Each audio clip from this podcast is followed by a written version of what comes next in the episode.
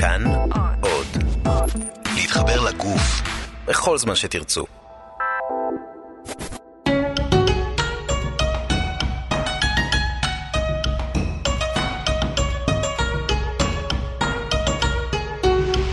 שלמות עם רז חסון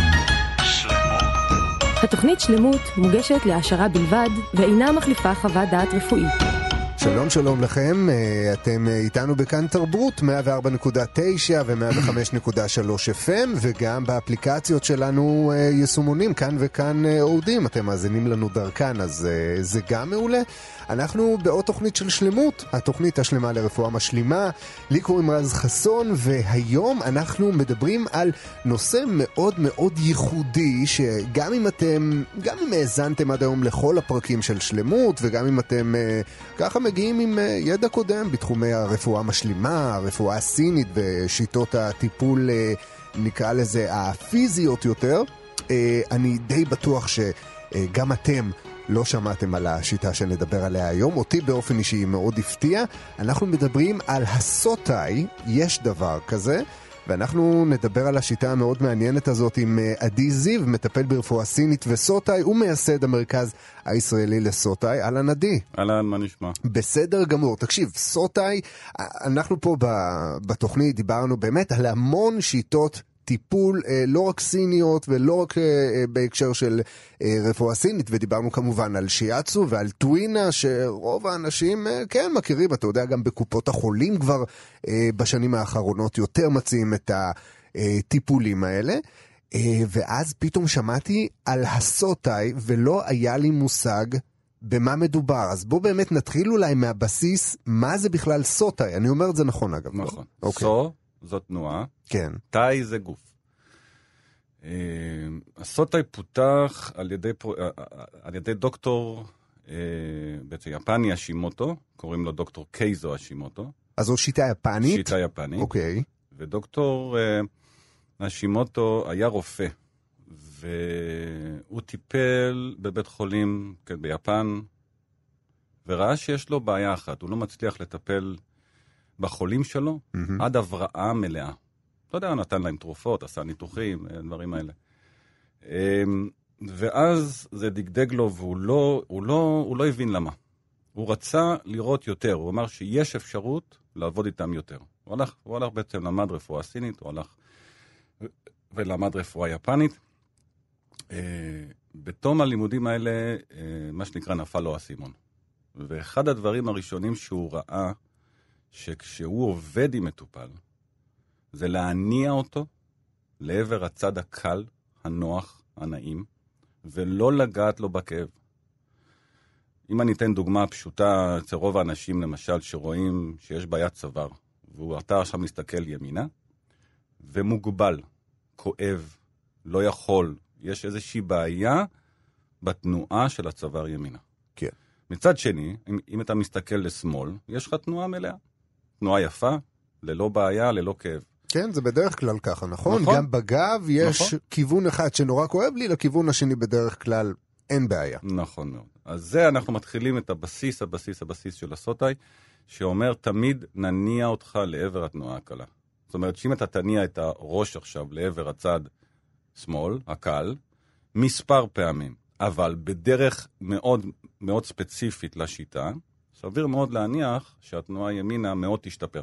אוקיי, okay. זה, זה אגב בשונה לגמרי, לפחות ממה שחונכנו, נכון. כן, במרכאות כמטופלים, שאם אתה לא עובד על הצד שכואב, כן, אם אתה, הרי האינסטינקט שלנו גם באופן אה, כמעט אוטומטי, גם אנשים שלכאורה מטפלים בעצמם, ברגע שיש לך שריר תפוס, אתה אומר, תכאיב לשריר. כלומר, תאמץ אותו בכל זאת, נכון. וזה יביא להרפאיה. אתה אומר, סוטאי פה הולכת נגד הזרם, הולכת בדיוק על הכיוון ההפוך. נכון מאוד. אני, אני אתן לך גם עוד דוגמה למה שאתה עכשיו אמרת, זה מה שנקרא כאב נעים.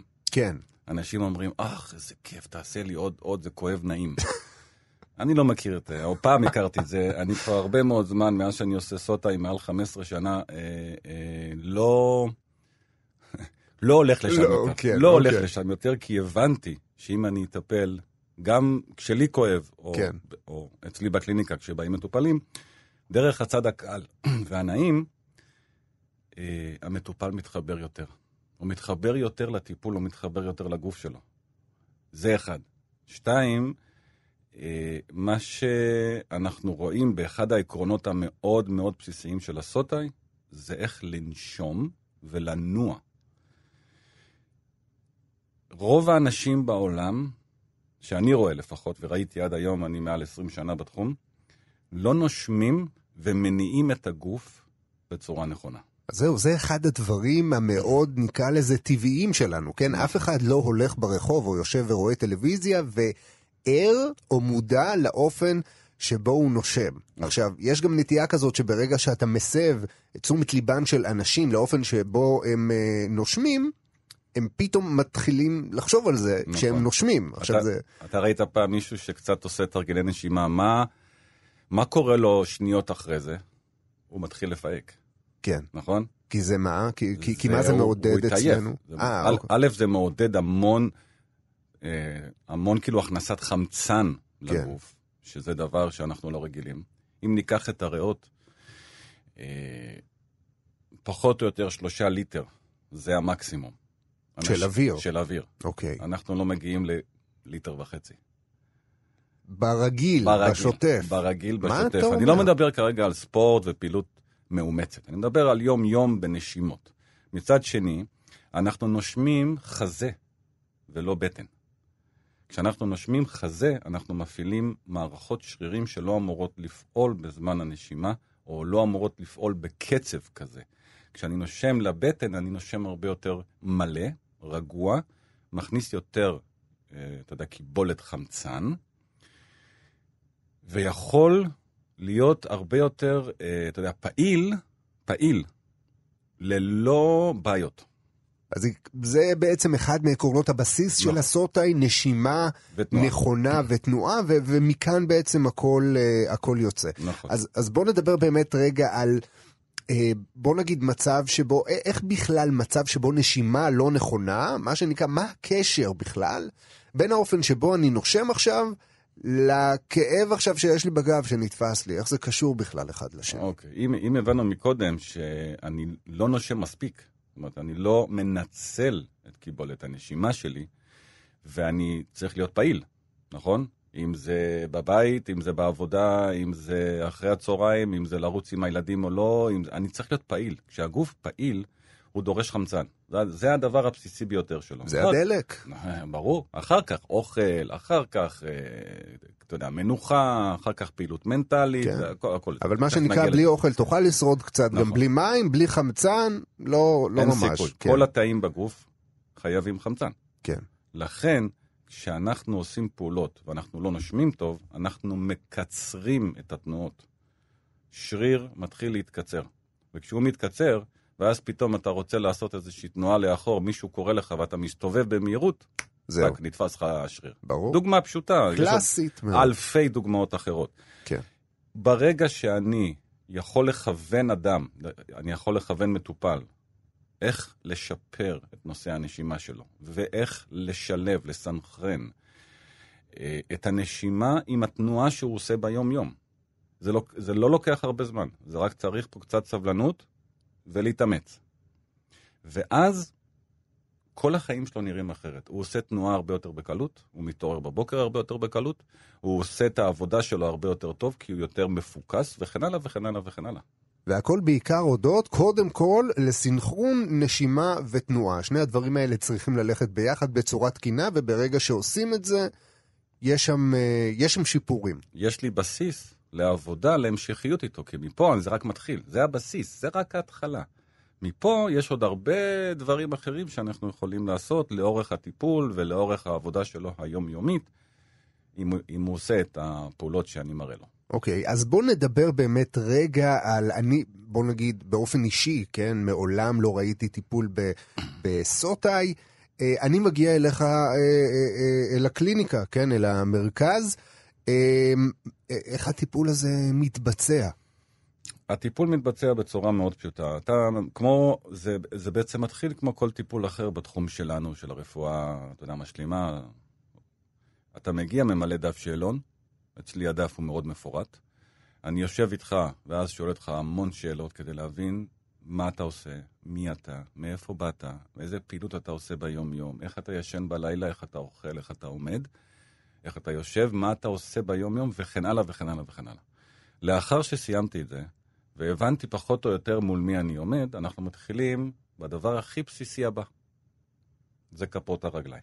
כפות הרגליים, כפות משם זה הרגליים. מתחיל. הרי אם אני אוריד למישהו, באופן היפותטי, את כף הרגל או את שתיהן, הוא לא, הוא לא ילך, אלא אם כן ישים פרוטזה. אבל אז הוא גם לא ילך נכון. נכון. אבל אם אני לוקח את כף הרגל, שרוב האנשים בעולם לא כל כך נותנים להם תשומת לב, יותר נותנים תשומת לב ללב ולבטן ולריאות ולמוח ולעיניים וכן הלאה וכן הלאה, כף הרגל היא בעצם התחלת ההתחלות, הטריגר הראשון שיכול להוציא אותי, את הגוף שלי מאיזון. אם אני עומד לא נכון, ואם אני אה, אוכל כאילו להעביר את המסר פה דרך הרדיו, כי אנחנו לא רואים את זה, כן. אבל רוב האנשים שעומדים, עומדים עם כפות הרגליים החוצה, עם קצת נטייה של האצבעות החוצה. מה שאנחנו קוראים בטרל. צורת וי כזו. כמו צורת V, אם אני מסתכל על כף רגל, זה כמו צורת V. כמו שהם מלמדים אותנו בצבא. נכון, נכון. אתה עומד, עומד, צורת וי, מדוגם, נקי, ומכאן מתחילות לא הבעיות. נכון.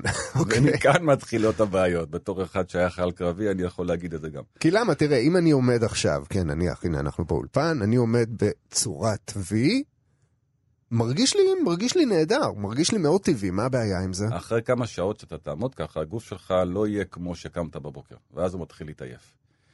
כל מערכות השרירים לא עובדות בצורה מסונכרנת.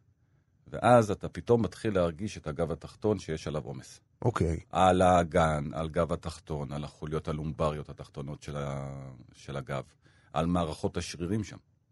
אם אתה תעמוד בצורה שאני אה, אסביר כרגע, זה, זה בעצם צורה פרללית, אצבעות קדימה, אוקיי. הפיסוק הוא ברוחב האגן, לא מעבר אוקיי, ולא לא, פחות. לא לפסק מדי, לא לא, לצמצם מדי. אוקיי. ופה זה גם נתון, כי זה תלוי מי אתה. אתה אני אתן לך דוגמה למשל, אנשים מאוד מאוד גדולים ושמנים לא יכולים לעמוד עם פיסוק ברוחב הגן, הם חייבים לפתוח, כי אחרת הם יפלו. כן. אז שוב, זה תלוי מי עומד מולי. אבל בוא ניקח אדם שהוא ממוצע. אה, הוא צריך לעמוד כשאצבעות הרגליים שלו מופנות ישר קדימה, אוקיי. עם נטייה טיפ-טיפה, טיפ-טיפה לעבר הבוין הגדולה. אוקיי, אז הנה, אני אתרגל את זה עכשיו.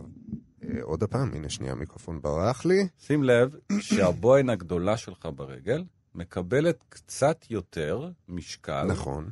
משאר האצבעות. אוקיי? באופן אורתופדי, אם אנחנו נוריד את הבוין הגדולה, אנחנו לא, לא נהיה אה, בשום צורה כזו או אחרת מאוזנים. כל אצבע אחרת אין בעיה.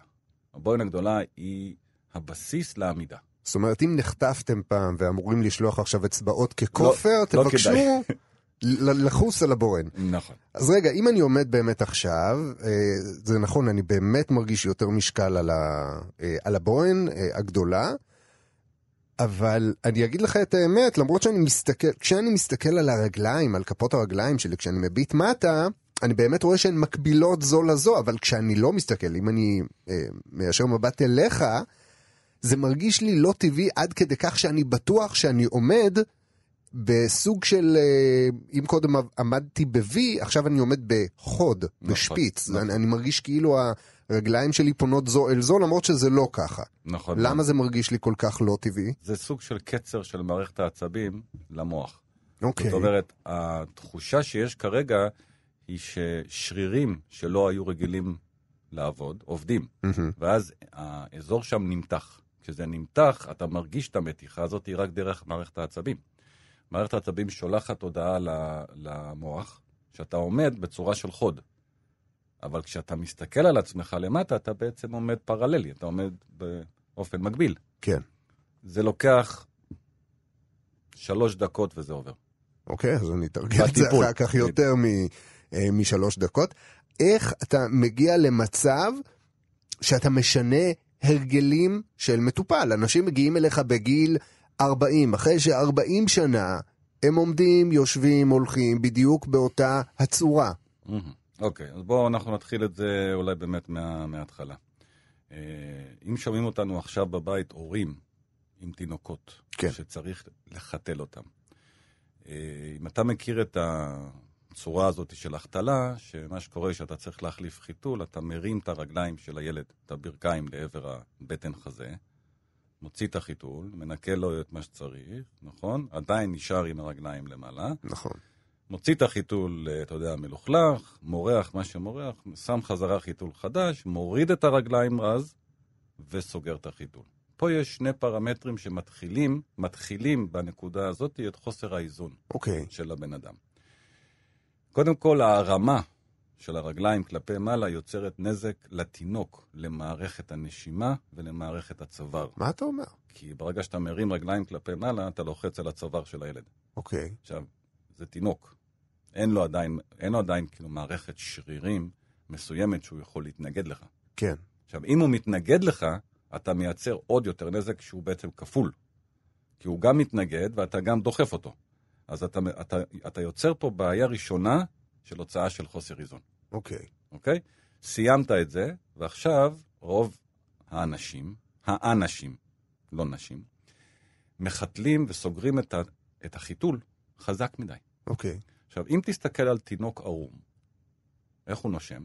לאן הוא נושם? לבטן. לבטן. הוא לא נושם לחזה. נכון? עכשיו, אם אני אסגור לך את הקו של המכנסיים שלך כרגע, שאתה אדם בוגר, עם חגורה, חזק, ואני אגיד לך לנשום לבטן, סביר להניח שלא לא כל כך תצליח. ברור, זו הסיבה שכשאנחנו נכנסים לאוטו בדרך חזרה מאירוע, אנחנו פותחים את הכפתור במכנס, לנשום קצת מהבטן. אז קל וחומר תינוק שהוא קטן, שאתה סוגר לו את החיתול חזק מדי, כן. הנה הטריגר הראשון לשנות הרגלי נשימה. ואז הוא מתחיל לנשום לחזה. משם הכל מתחיל, אנחנו דופקים את הילדים שלנו כשאנחנו לא מחליפים אמרתי. להם חיתולים, אז uh, צריך לשנות את השיטה הזאת מהיסוד ולשנות את כדאי. כל המתכונת הזו. זה כדאי לשים לב לזה. כן. זאת אומרת, זה הדבר. אבל אם אנחנו נלך רגע הלאה ואנחנו נראה, אנחנו נראה שהחל מגנים ובתי ספר, לא מקפידים להושיב את הילדים על כיסאות כמו שצריך. לא מקפידים לעשות את ה... אה, אין היום כמעט פעילות גופנית בבית ספר. מסתפקים בזה שהם יושבים. אם הם כן. יושבים זה טוב, לא צריך שעה. להזיז אותם. שעה, שעה וחצי, שעתיים בשבוע פעילות גופנית, זה כלום. כלום. זה כלום. עכשיו, אנחנו לא ניכנס לנושא של הספורט, כי הוא עולם אה, זה, אבל אני כן רוצה לחזור רגע למה שדוקטור השימוטו אמר. מכיוון שהוא למד רפואה סינית, ואנחנו מכירים ברפואה סינית את חמשת האלמנטים, נכון? מי שיודע. הוא לקח את חמשת האלמנטים האלה והפך אותם לחמשת הפרמטרים העיקריים שאנחנו צריכים לתת עליהם דגש בחיים. נ- זה, א', נשימה שדיברנו עליה, כן. אנחנו מבינים קצת יותר. ב', זה תזונה. אנחנו כולנו יודעים שלאכול זבל זה לא, לא כדאי, נכון? שתיים, זה הפעילות הגופנית. אדם שלא מייצר לעצמו מ... לאורך השבוע איזה שהם כמה שעות, פה ושם, פה ושם, פעילות גופנית מסוימת, על מנת, על מנת לחזק שרירים, להרפות את הגוף, להוציא אגרסיות, לשחרר מתחים, וכן הלאה וכן הלאה, מה שעושה ספורט, הוא בעצם לאט לאט גם אה, כאילו קמל ומתנוון במערך השרירים שלו. כן. הוא, הוא כל יום שעובר, אנחנו מזדקנים, זה לא, י- לא יעזור, זה לא משנה אם אתה בן חודש, אה, 12, 20, 40 או 60, אתה כל יום מזדקן. כן. כשאתה מזדקן, הגוף בעצם נחלש.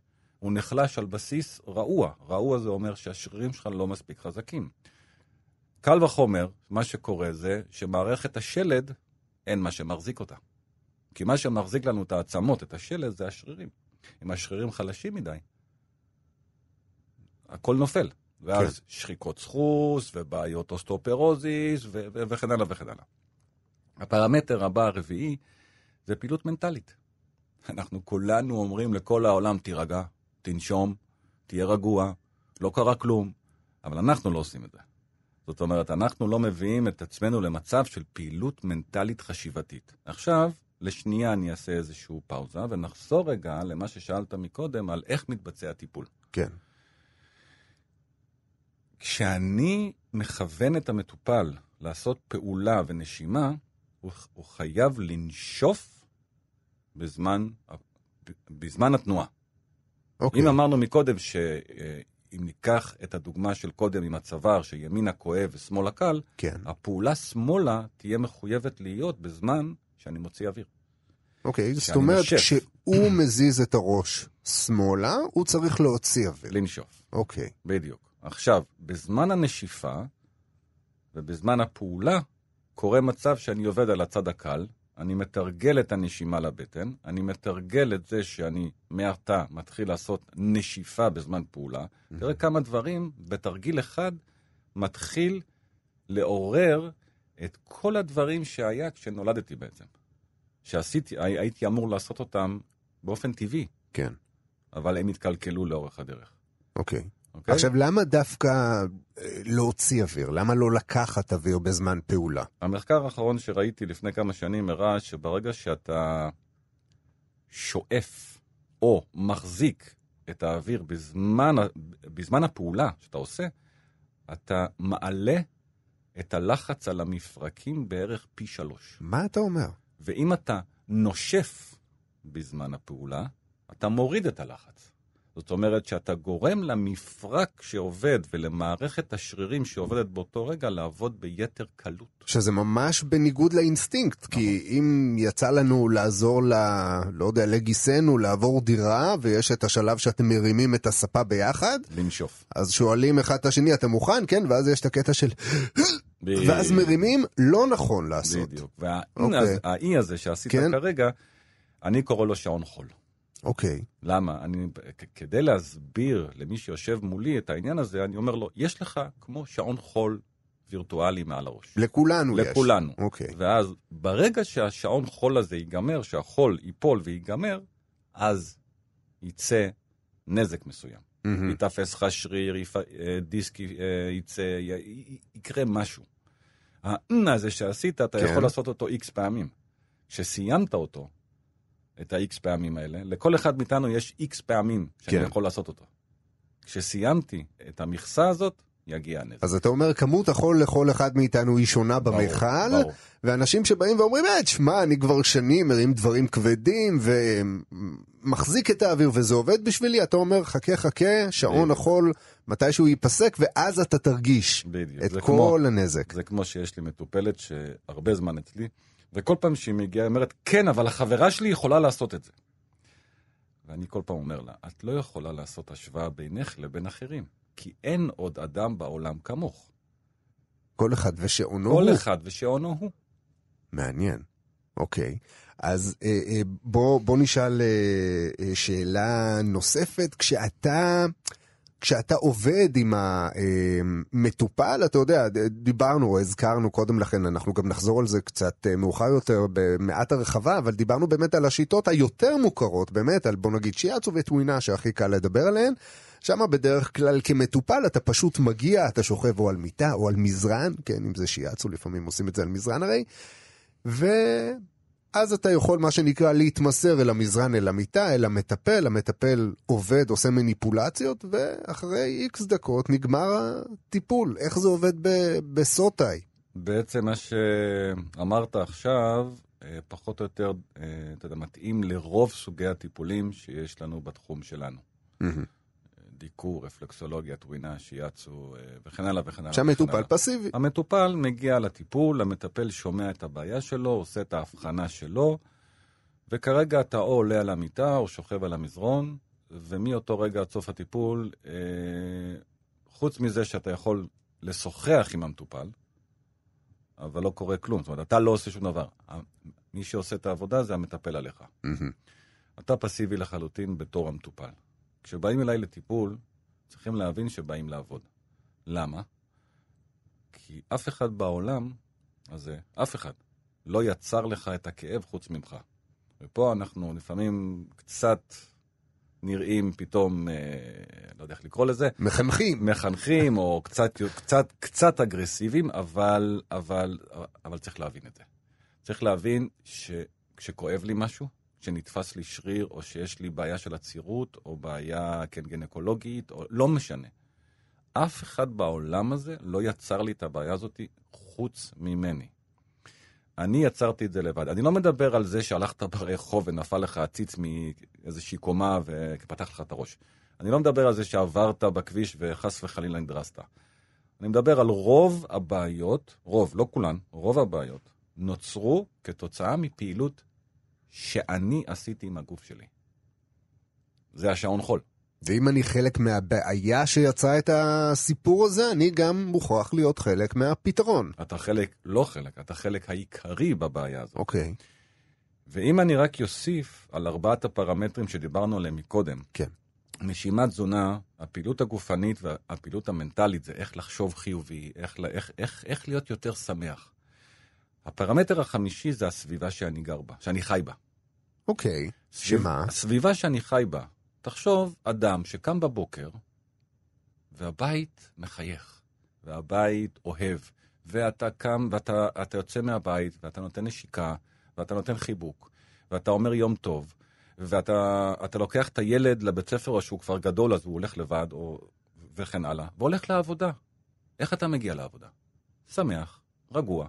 גם אם אתה יודע שבעבודה יש לך מתח, אתה עדיין מגיע רגוע. תחשוב, אתה קם בבוקר, ואתה רב, ואתה אתה כאילו קם לשדה קרב. אתה קם למקום עוין, אני קורא לו. אוקיי. Okay. זה לא מקום שהוא בעצם מפרגן, זה לא מקום אוהב, אוקיי? Okay? זה מקום עוין. וכשאתה חוזר הביתה, ואתה חוזר לאיזשהו מקום עוין, אתה לא רוצה לחזור לשם. אתה רוצה לברוח, אתה רוצה כל מיני... וכשאתה חוזר למקום שאתה בא הביתה ואומרים לך, יואו, איזה יופי, ושלום, ויש אוכל, ו... זה מקום שמח. כשאתה יוצא מאזור שמח וחוזר למקום שמח, החיים שלך נראים אחרת. נראים אחרת, כן. זאת אומרת, אם אני, אה, אתה יודע, חושב באמת על התסריט אה, השני שתיארת, כן? שהבית הוא כולו מקום לא נעים וסטרספול וכולי. אז כן, אז אני יכול להבין, בוא נגיד, איך אנשים, אה, אתה יודע, עוזבים בתים, איך פתאום יש בגידות, איך אנשים מידרדרים לסמים, לאלכוהול, להימורים, לכל מיני דברים באמת ש... אסקפיסטים ש, ש, ש, שעוזרים לך לשכוח כביכול מהצרות. אמת. איך זה אבל משפיע על הגב התפוס שלי? מה הקשר? כשהגוף שלך בסטרס, שעון החול רץ פי ארבע יותר מהר. אז הוא מאיץ אותו. ברור. אוקיי. פי ארבע או פי חמש יותר מהר. אוהו. אוקיי? ואז אתה עובד על, על גוף, אתה, אתה עובד על גוף שהוא לא רגוע, הוא כל הזמן בסטרס. הרי למה באת לטיפול? להוריד את הסטרס. Mm-hmm. אבל איזה סטרס? יש כמה סוגים. יש את, יש את הסטרס הפיזי, mm-hmm. שזה השרירים התפוסים, ואתה רואה בן אדם שעומד מולך והוא כולו עקום, כי כל המערכת שרירים שלו עקומה והוא נורא בסטרס כל היום. ויש סטרס מנטלי ויש סטרס גם נפשי. כשאתה מגיע לטיפול, אתה רוצה לצאת מהטיפול יותר נינוח, גם פיזית, גם נפשית. אבל אם אתה חוזר מהטיפול לאזור סביבתי עוין, לא עשית כלום.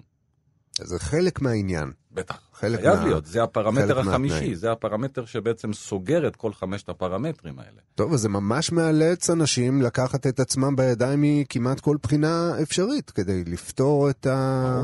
אם אתה רוצה לפתור את הבעיה שלך, אף אחד לא יפתור לך אותה בעולם, חוץ ממך. אני לא מדבר על בעיה בירוקרטית שאתה נתקל מול איזשהו עירייה, מוסד, לא יודע מה, ואתה לא יודע איך לעבוד מולם, אז החבר, האישה, הבעל, הגיס, אה, אתה יודע, עוזרים לך. Mm-hmm. זה נפתר וזה, וזהו, נגמר. פה זה אתה כל הזמן חי בגוף הזה. אם אתה לא תיקח את עצמך בידיים, ולא תעשה את השינוי הרגלים שגרם לך, אני אתן לך דוגמה פשוטה.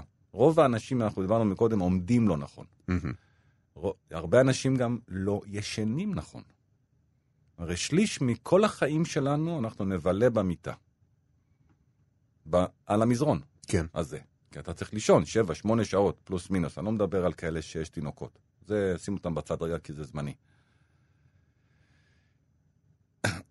אם אתה לא ישן עם הגוף בצורה נכונה, עזוב רגע את הראש. אם אתה לא ישן עם הגוף בצורה נכונה, אתה מייצר בלילה, בשליש מהחיים האלה, נזק. הנה עוד שעון חול, למשל. אם אתה תישן על הבטן, אתה מייצר נזק. לישון על הבטן לא טוב. זה קטסטרופה, okay. זה לא אוקיי. רק לא טוב, זה קטסטרופה. אוקיי? קטסטרופה. זה אומר שאתה מייצר נזק לגב התחתון ולצוואר. ומפה הנזק הולך לכל הגוף.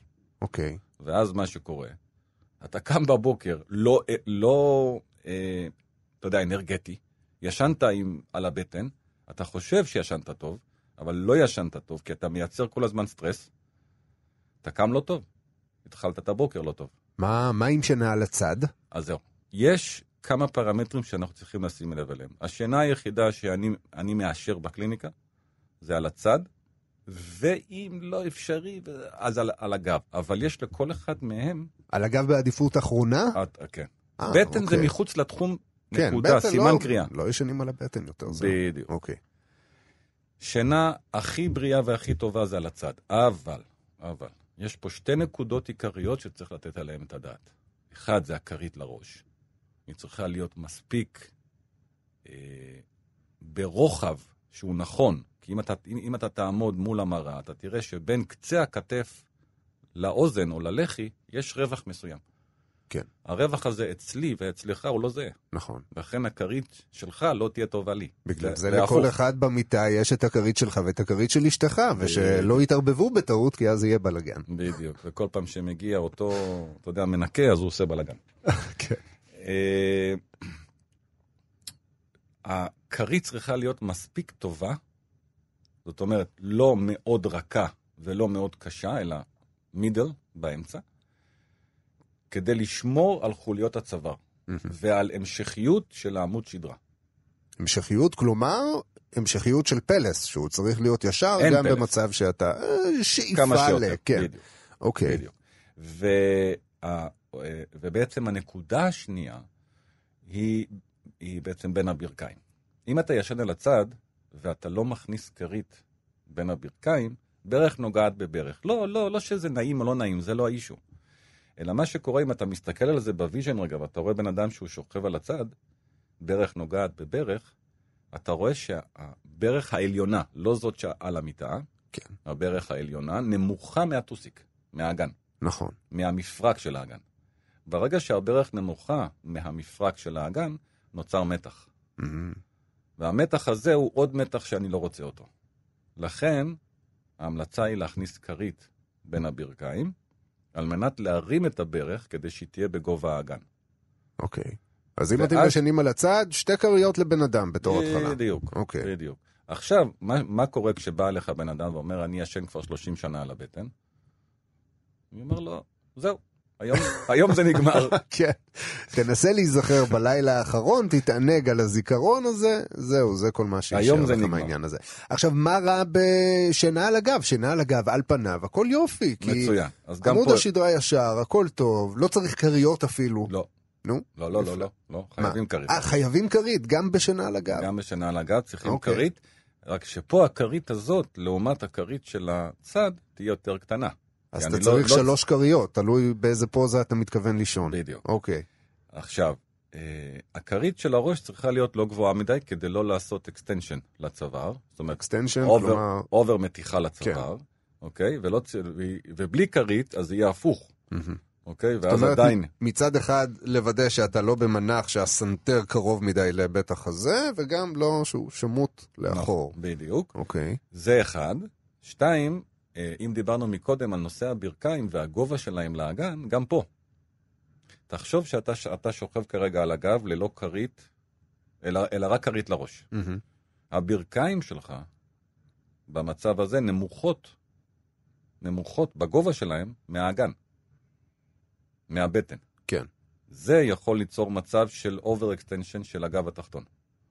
לכן כששוכבים על הגב צריך להכניס כרית מתחת לברכיים, כמו שיש לנו בקליניקות. נכון. נכון? שאתה שוכב על הגב, אתה שם לאותו, לכל מטופל כרית מתחת לברכיים. כן, נכון. על מנת שהברך תהיה גבוהה מהאגן. Mm-hmm. ברגע שהברך גבוהה מהאגן, הגב התחתון הרבה יותר רגוע. טוב, תשמע, כל הסיפור הזה של שינה הפך להיות נורא מורכב פתאום. למה מורכב? אני חושב שבהסבר מאוד פשוט למטופל, והרבה מטופלים שלי, אחרי שהם עשו את השינוי, אמרו, החיים נראים אחרת. לא, זה קם... בטוח, אבל מבחינת היישום, זאת אומרת, ברגע שאתה מתרגל את זה, כמובן שבהתחלה, אם אתה לא רגיל, אתה צריך לאלץ את עצמך ולשנות את ההרגלים, אבל אתה אומר, אנחנו מתרגלים, בסוף בדיוק. מתרגלים להכל, תעבדו על זה קצת, ואז זה יבוא לכם בטבעי. בדיוק. הזמן הממוצע שראיתי מאז שאני מטפל זה בערך בין שבועיים לשלושה שבועות, אה. וזה נגמר. סביר לא... לחלוטין. רוב המטופלים שלא, שעשו את השינוי מהבטן לצד, אחרי חודש וחצי, חודשיים, ניסו לישון על הבטן ולא הצליחו. מדהים. לא הצליחו כי היה להם מאוד לא נוח. הם הבינו מה זה לא נוח. זאת אומרת, הגוף כבר התרגל למנחים הטבעיים ולא יכול אחרת. בדיוק. אנחנו דיברנו רבות באמת, בעיקר בתוכנית הזאת של שלמות, אה, על דברים שמתכתבים, על כל מיני שיטות שמתכתבות עם רפואה סינית, רפואה יפנית, וגם המאזינים שלא ממש באים מהתחום, יודעים כבר אה, ו- ומכירים את המושג מרידיאן. יש לנו תעלות אנרגיה, וכשאנחנו מזהים כאב, אנחנו... ברפואה הסינית אומרים כאב זה בעצם סטגנציה, זה מצב של תקיעות, וברגע שאני עובד על המרידיאן, עובד על האזור, אמ, ככה אנחנו בעצם מניעים, יוצרים תנועה, וככה בעצם משחררים את הכאב, משחררים את הסטגנציה. איך הסוטאי אה, רואה אה, אה, את גוף האדם? בואו נשאל את זה ככה, כי אנחנו יודעים שהקשר בינה לבין רפואה סינית, למרות שאתה משלב את זה, אתה אגב היחיד בעולם שמשלב את זה, אנחנו נדבר על זה עוד מעט, אין לה באמת קשר למרידיאנים, כן? בבסיס של השיטה לא, הזאת. לא, לא. Uh, הבסיס של השיטה של, של דוקטור אשימוטו, שהוא פיתח את השיטה, היה בעצם את מה, מה שדיברנו עד עכשיו. Mm-hmm. זה לשלב נשימה ותנועה והחיבור ביניהם, ו, ו, ולנוע תמיד לצד הקל ולא הכואב, להסתכל על, הצ, על, על החצי כוס המלאה ולא הריקה, uh, כל חמשת הפרמטרים. שדיברנו מקודם. בגלל שאני בא מרקע של רפואה סינית ושיאצו, אה, לפני כמה שנים פשוט נפל לי האסימון וראיתי שכשאני מבצע את התרגילים של השימוטו, זה בעצם תנועה של הגוף. זה כמו, אני אתן לך דוגמה פשוטה, אה, אם אתה שוכב על הגב ואתה מכופף עכשיו את הרגליים, כפות רגליים נמצאות על המשטח, אתה יכול להניע כרגע את שתי הברכיים לצד שמאל ולצד ימין. בסוטאי זה נקרא H1, זה תרגיל שנקרא H1. ב-H1, מה אתה עושה? אתה מניע שמאלה אתה... ואז ימינה. זאת אומרת, אתה מבצע תנועה מסוימת. כן. ברגע שאתה מבצע תנועה מסוימת, זה כמו בשיאצו. אם, אם מישהו מכיר, אה, אני מעריך שבעצם כולם מכירים מה זה דואין, כן. זה תרגילי הדמיית מרידיאנים. אני מבצע תנועה ואני מותח מרידיאן. זאת אומרת, אני מפעיל אותו. ואז עשיתי אחד ועוד אחד, וראיתי באמת שכל תרגיל מתוך ה-150 תרגילים שיש בסוטה בעצם מניע מרידיאן, עושה משהו למרידיאן. ואז אם אני רואה ש... שהמטופל שמגיע אליי, יש לו את הבעיה באיבר מסוים, ריאות, אתה יודע, כליות, לב, מעי גס, אני יכול לבחור מהתרגילים של הסוטה את אותם התרגילים שעובדים על המרידיאנים. חקרתי את הנושא הזה לא מעט וראיתי שבעולם אף אחד לא עושה את זה. ויש מספר מקומות בעולם שמלמדים סוטאי, אם זה בספרד, בארצות הברית, בקנדה, באנגליה. אף אחד לא מדבר על שילוב לא של מרידיאנים. לא משלבים את זה. לא, גם מעניין. בעצם השימוטו לא כל כך דיבר על זה. הוא אוקיי. זרק פה ושם, אבל לא מעבר. יש, יש לו למשל תרגיל אחד שנקרא I4, אה, שמדבר על הליבר, על הכבד. על הכבד. אבל רק, רק שמה. זאת אומרת, אין לו כמעט נגיעה. הוא מדבר ב, בכלליות כן. מרידיאנים ורפואה סינית, אבל הוא לא חיבר אף פעם את התרגילים. כן, זאת אומרת, אם אנחנו מדברים על שיאצו וטווינה, ששם באמת כל תורת המרידיאנים שזורה בטכניקה נכון. עצמה, פה, זאת אומרת, חוץ מאיזשהו אזכור בודד פה ושם, אין באמת הקשרים לא. אה, עד שאתה עשית את החיבור הזה. נכון. ואז גיליתי את זה, וכשאני מלמד שיאצו, כשאני מלמד uh, עכשיו סוטאי, uh, חיברתי לסטודנטים שלי בחוברת שמקבלים בקורס, חיברתי להם כבר את המרידיאנים, וזה באמת עשה וואו. זה באמת מדבר על, על דברים שאתה יכול לפתוח את הסוטאי לעוד הרבה אפשרויות אחרות. אה, וכן הלאה וכן הלאה. אוקיי. זה, זה פשוט מדהים. אבל איך ההתייחסות של סוטאי ל... בוא נגיד לכאב מעניין אותי לשמוע, כי בוא נגיד מאזינים שלנו אה, ששומעים אותנו הם בדרך כלל, אה, בוא נגיד לא בגילאי העשרה, כן? אני לא חושב שיש מישהו שזוכר מתי לאחרונה הוא פשוט שכב לו, עמד לו, אני לא יודע מה, הילך לו, ולא הרגיש כאב קונסיסטנטי. אני לא מדבר על כאב בלתי נסבל, כן? אבל כאב ברמה כזו או אחרת. אני לא חושב שיש מישהו שזוכר מתי לאחרונה לא כאב לו שום דבר. זה... זו תמונה מאוד מציאותית, מה שאתה אמרת עכשיו, והתמונה הזאת אנחנו רואים וחוזרים ורואים בקליניקות. הבסיס לזה זה שאנשים לא מודעים למה שהם עושים. איך הם מפעילים את הגוף. עכשיו, כשבא מטופל ואומר כואב לי, או תקוע לי, או יש לי בעיה, אוקיי? אה, ברור שאני מתייחס אליו, מתייחס לעניין הזה, ור, ו, ורוצה לתת לו את המזור באותו רגע. אבל מה שאותי יותר מעניין, זה להגיע לשורש הבעיה. Mm-hmm. למה זה כואב לך? מעבר לזה, מעבר לשעון חול ומעבר לכל מה שדיברנו עד עכשיו, מעניין אותי להגיע להבנה למה זה כואב לו. ואם אני הגעתי רק לדוגמה שלמה זה כואב לו בגלל שהוא ישן על הבטן, אז הוא מקבל את זה בצורה הכי ברורה בעולם. אם אתה לא תפסיק לישון על הבטן, אני לא אוכל לעזור לך. אם אתה לא תשתה מספיק מים ביום, אתה תאבד כליה. סתם, לדוגמה, אני רק כן. נותן את ההיילייט, זאת אומרת, אני יושב עם המטופל וחוקר אותו. חוקר אותו כדי להבין מי, מי, מי יושב מולי. כי אם אני לא אדע מי יושב מולי, אני לא אצליח לטפל בו עד הסוף. יש משפט שאני אומר תמיד למי שבא ללמוד אצלי. לא תשאל למה, לא תדע כמה. למה כואב לך? למה אתה עושה ככה? למה אתה הולך ככה? למה אתה ישן ככה? למה, למה, למה, למה, למה? בסוף אני מבין כמה. כמה אני צריך לעזור לו. אוקיי? אוקיי. לכן השאלות הן לפעמים הרבה יותר חשובות מהטיפול עצמו. כדי לדעת, לשים את האצבע על הפין פוינט, מאיפה זה מתחיל. עכשיו, ברור לך שכמה שבן אדם הוא יותר מבוגר ועשה המון המון המון המון בעיות בחיים, אז הרבה יותר מסובך להגיע לשורש הזה. אני המצאתי לזה איזשהו מושג מצחיק, אוקיי. אבל בגלל שהוא מצחיק אז הוא נקלט. זה נקרא ביסלי גריל. ביסלי גריל. ביסלי גריל. חטיף אהוב מאוד. אז אנחנו לא הולכים לאכול מטופלים. לא, לא. אבל... ולא אם... לכבד אותם בביסלי גריל בקליניקה. ממש לא. אוקיי. מי שזוכר איך נראה ביסלי גריל הוא ספירלי. מסולסל. מסולסל. נכון. עכשיו, אם ניקח רגע דוגמה פשוטה שהלכתי בבית ונתקעתי עם הברך בכיסא וברך ימין עכשיו כואבת לי, מה המצב של הגוף שלי כרגע? עזוב את הכאב, הכאב הוא ברור שהוא בברך שמאל. כן. מה קורה בגוף שלי? הגוף. אוטומטית יש נטייה, המוח עושה נטייה לגוף, ללכת shift... בוא נאמץ את ימין. שמאלה. לא, shift שמאלה, כי הברך ימין פגועה. אה, ברך ימין, כמובן. אז אתה הולך לצד השני, כמובן אני... מפצה, בדיוק, נכון? אוקיי. יש פיצוי. זה נקרא shift. ה shift הזה, לכמה זמן? זה תלוי כמה אנחנו נתמיד איתו, אבל הזמני הופך לקבוע, החוק הידוע אומר. יפה. עכשיו, הזמני הזה אומר, זה אם אני מטפל בכאב באופן מיידי, אני חוזר לשיפט ואני מאזן את הגוף בצורה מהירה. לא אפשרתי לו להתרגל לצד שמאל. כן. אבל אם אני, אם אני חוכמולוג, אה, זה יעבור, זה יעבור לבד, מה, כאבו לי דברים יותר חמורים מזה והכל היה בסדר. ללכת לרופא עד שאני אקבע תור ועד שאני אראה את זה, וכל הסיפורים. בינתיים מה קורה? כמו שאמרת, הופך להיות קבוע. עכשיו, ה shift הופך להיות קבוע, הגוף נתקע עקום.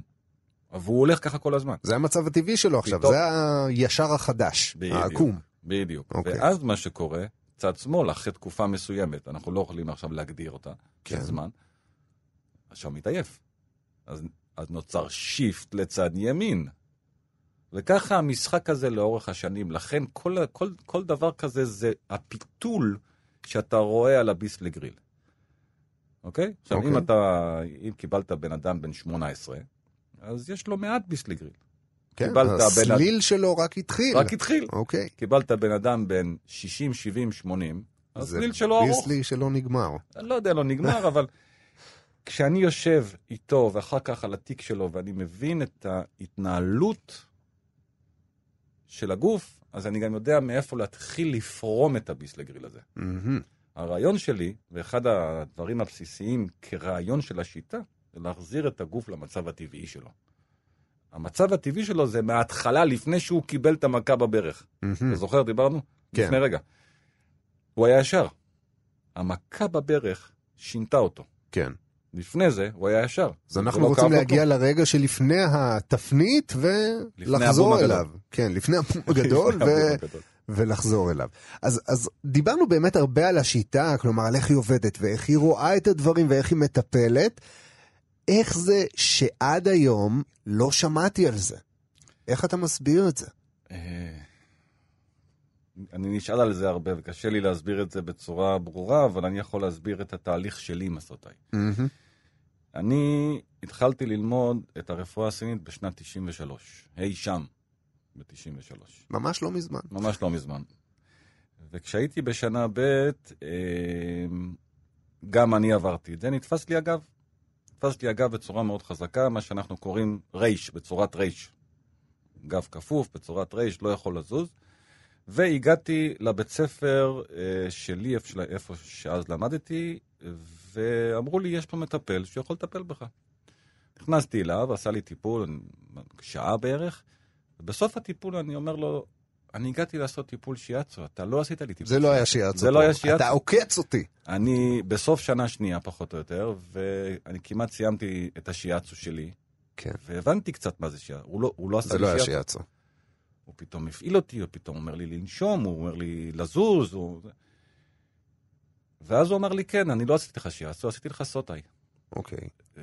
אה, א', אני חייב להגיד שמרייש הפכתי להיות זהו, ו'. איך הרגשת? אני אומר, מרייש הפכתי להיות ו', וואו, אוקיי. אוקיי? אה, כבר נעמדתי, חזרתי ב- הביתה... באותו טיפול בודד. באותו טיפול. אוקיי. חזרתי הביתה הולך, מהמם. ולא מדדה. אמנם עדיין קצת היה איזה שהם שאריות, אבל, אבל, אבל יכולתי לנשום. השיפור, כן. יכולתי אוקיי. לנשום. וזה היה הניצוץ הראשון, שם זה התחיל. אה, עם השנים, לאט לאט, התחלתי לאסוף חומר, ללמוד. יש קצת אה, כן ספרות, יש, יש, יש בסך הכל שני ספרים של דוקטור אשימוטו שכתב. הצלחתי בדרך לא דרך להשיג אותם, למדתי אותם, חרשתי עליהם. דאז האינטרנט לא היה כמו היום.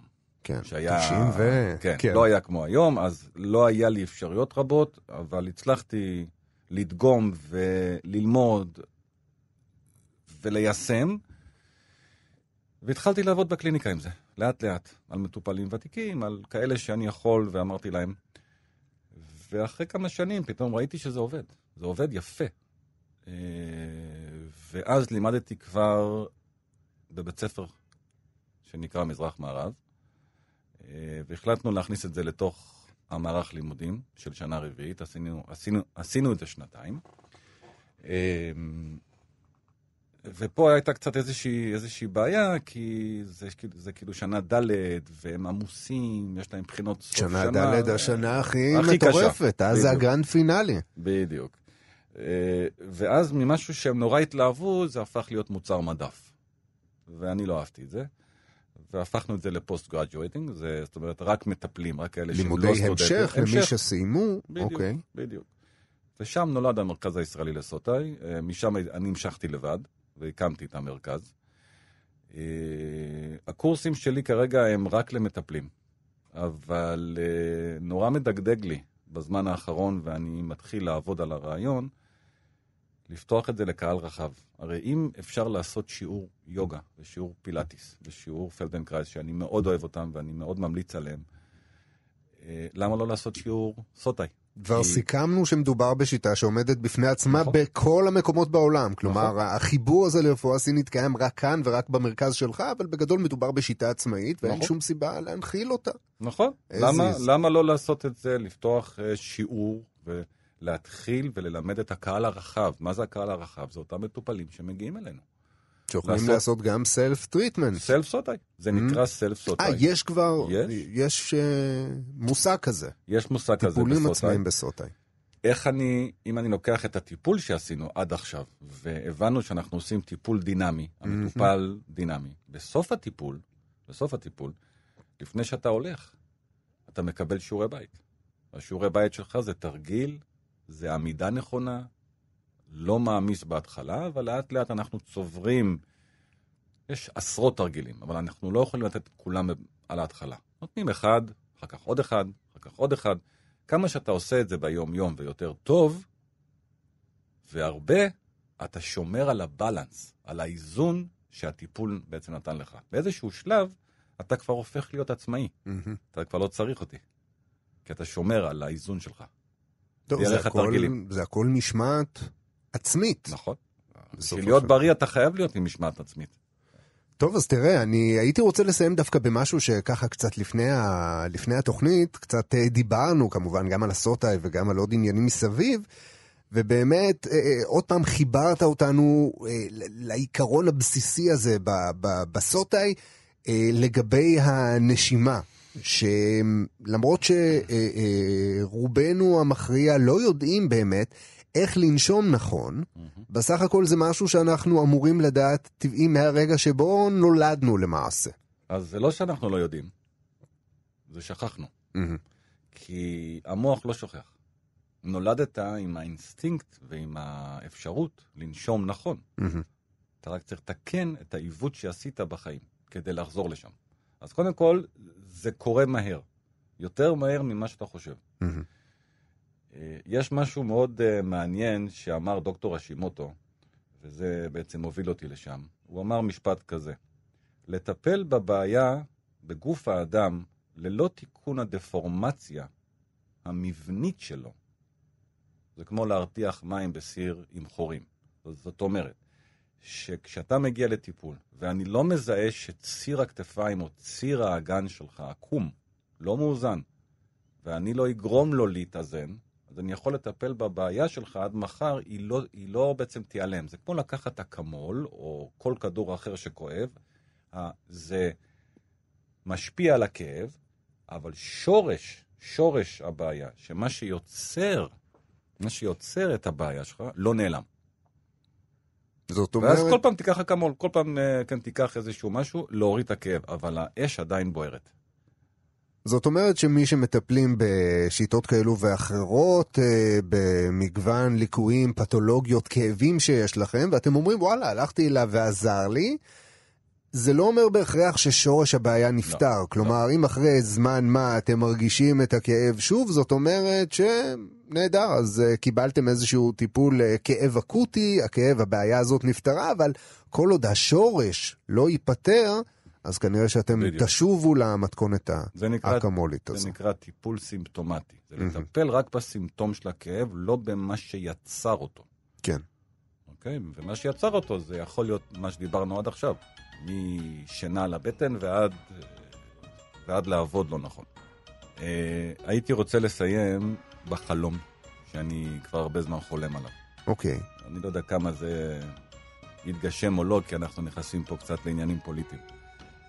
דיברנו על זה שאם אנחנו הולכים אחורה ובעצם מתחילים את החינוך, איך לעבוד נכון, לעמוד נכון, לשבת נכון, לנשום נכון, אם נתחיל את זה מהגיל הרך, קרי, אה, גן חובה, כיתה א', כיתה ב', נלמד את המורה איך לבצע את הסלף סוטאי עם, ה... עם הכיתה. הדעה שלי אומרת שאנחנו בעצם נגדל דור הרבה יותר בריא, הרבה יותר חזק, הרבה יותר עמיד, כי אנחנו לא נגרום להם להתקלקל לאורך הדרך. שזה מעניין, השאלה מה יעשו, מה יעשו עם תקציב הבריאות? זה לא צריך להיות יותר. אתה גוזר אבטלה לאלפי רופאים. אני חושב שהם אה, כולם יסכימו עם זה, שלא לראות חולים. בהחלט. טוב, אז אה, אנחנו כמובן אה, שותפים, כן, לחזון הזה שהוא מבורך, והלוואי ויבוא יום שבאמת הכל יהיה אה, הרבה יותר הוליסטי, כן, בכל מקום, גם במערכת החינוך, או אולי בעיקר, שם באמת הכל מתחיל. עדי זיו, מטפל ברפואה סינית, וסוטה, הוא מייסד המרכז הישראלי לסוטאי. הייתה שיחה מאוד מרתקת, תודה רבה לך שבאת. תודה לך, אז תודה לך, היה כיף, מאוד מעניין. תודה. תודה רבה גם לכם שהאזנתם לנו בעוד תוכנית של שלמות. אתם כמוזמ... כמובן מוזמנים. כמוזמן זה כמובן מוזמנים, בקיצור כזה, אנחנו קצרים בזמן. אה, להאזין אה, לתוכנית הזו שוב ולכל התוכניות האחרות בסדרת שלמות בעמוד ההסכתים, פודקאסטים שלנו בכתובת www.kan.org.il/פודקאסט. אה, תוכלו להאזין שם גם לעוד כל מיני הסכתים אחרים בנושאים אחרים. לי קוראים רז חסון. עד כאן לשבוע הזה. אנחנו נשתמע בשבוע הבא. עד אז ש... תהיו בריאים ולהתראות.